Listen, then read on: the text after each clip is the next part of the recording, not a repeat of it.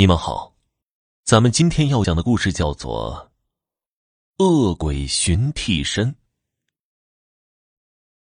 陈大毛走到村口，故意抻了抻衣服角，做出一副衣锦还乡的模样，脑袋左摇右晃，对着村里人点点头。有人就问他了：“大毛啊，回来看你爹妈呀？”陈大毛抬手摸摸胸前的口袋，那意思啊，是别看我手里空着没带东西，这兜里边啊鼓鼓的都是钱。村里人看着陈大毛进了陈家四下开裂的破木门，都呸了一声，说：“这个陈大毛哪儿来的毛啊？就是个尖嘴馋懒的铁公鸡。”他爹娘就没吃过他的一粒米，一根不丝丝还装样子给谁看呢？估计啊，是在外头混不下去了，又回来啃爹娘的箱子底儿了。村子里的人猜测的不错，陈大毛正是因为偷奸耍滑，被老板给赶了回来。为数不多的工钱扣掉，陈大毛偷拿偷吃的东西，就剩一张车票钱。陈大毛蹲在街角，咒骂的老板不得好死，想了几千种报复的办法，可没有一种真的敢去做。还蹭着躲过熟人，回了村里来歇养个一年半载的。陈大毛爹娘一见他回来呀，就头疼。这个儿子早把家里掏得干干净净了，三十来岁了，娶不上媳妇儿。也不知道陈大毛弄走爹娘的钱都干啥去了，每次回来都是这样的狼狈，一年半载缓过来吧，又偷着东西又走了，真是个冤家孽障啊！其实陈大毛不赌不嫖，就是好吃懒做，闻到谁家的饭菜香就拔不动腿，蹭吃蹭喝惹人嫌，见到他来都当面摔上门，陈大毛碰了一鼻子灰。溜达着出了村想着要是哪家能办个红白喜事就好了，能混进去开个荤，弄点油水进肚子。陈大毛一晃三摇的走到村外。黄昏时，地面渐渐浮起一层灰蒙蒙的雾气，几步开外就看不清路了。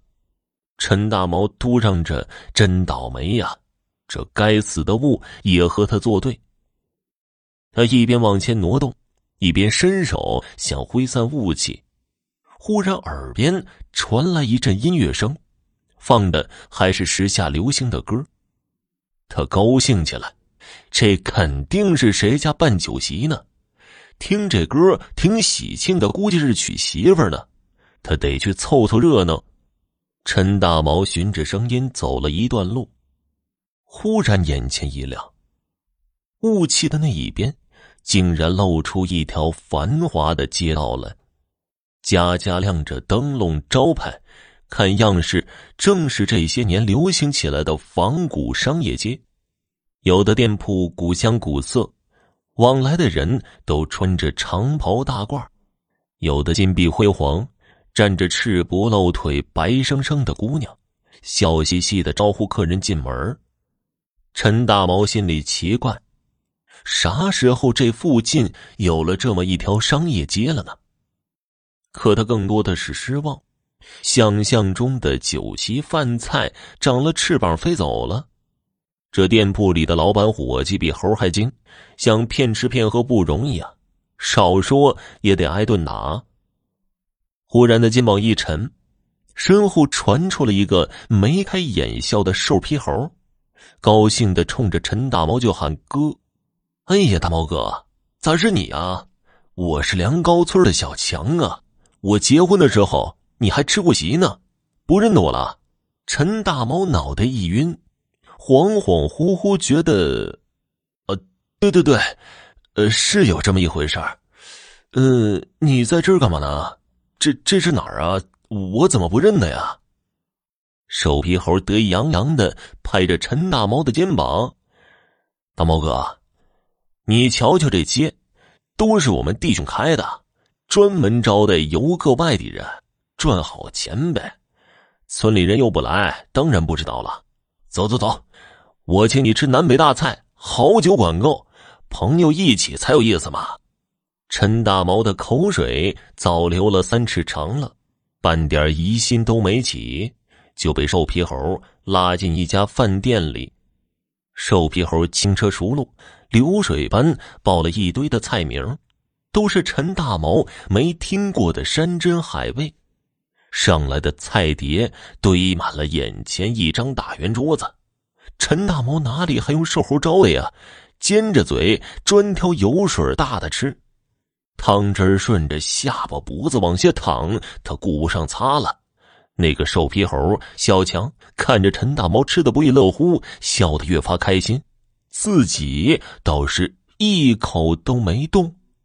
等陈大毛肚子胀得圆滚，再也塞不下时，他才呼哧一声靠在椅子上，想起对瘦皮猴道谢，可眼前哪还是刚才那个小强啊？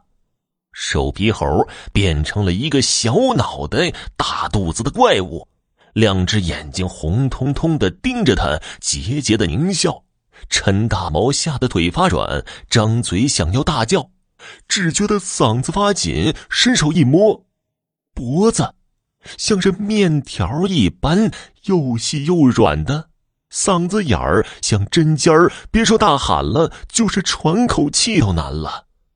他脑袋往下一耸了，看见自己的肚子胀起来，像一面大皮鼓，竟变得跟那瘦皮猴怪物一模一样了。陈大毛从村里失踪快一年了，他爹娘以为他是跑走了，去外边讨生活了，可总没个消息，放心不下。直到那一天，村里有个会过阴的神婆看不下去陈大毛的娘。唐言抹泪，告诉他：“你儿子陈大毛不会再回来了，你也别等了，倒是和老头子个儿子发个空丧，你们俩呀也早安排后半辈子吧。”神婆说：“那陈大毛贪嘴，被恶鬼抓了替身，他吃了那阴间食水，也变成了一只细脖大肚的恶鬼，满肚子装着黄汤浓水，咽不下，吐不出。”只有抓了如他一样贪婪的人当替身，才能呕出一小口。啥时候吐干净大肚子里的孽食，啥时候才能去转世投胎，还不知道要几百几千年。他也是偶遇鬼街，见了陈大毛一次。陈大毛画了个人形，还想骗他去吃饭。神婆虽然不上当，可也救不了他。这种恶鬼有形无身，尸首也寻不回来的。鬼街的出现时机和地方都变幻莫测，活人避之不及，谁敢主动去寻呢？这个儿子已经是鬼非人，陈家爹娘也无奈，只能立了个空坟，留给恶鬼陈大毛吐尽孽食的那一日，魂魄也有个安歇的地方。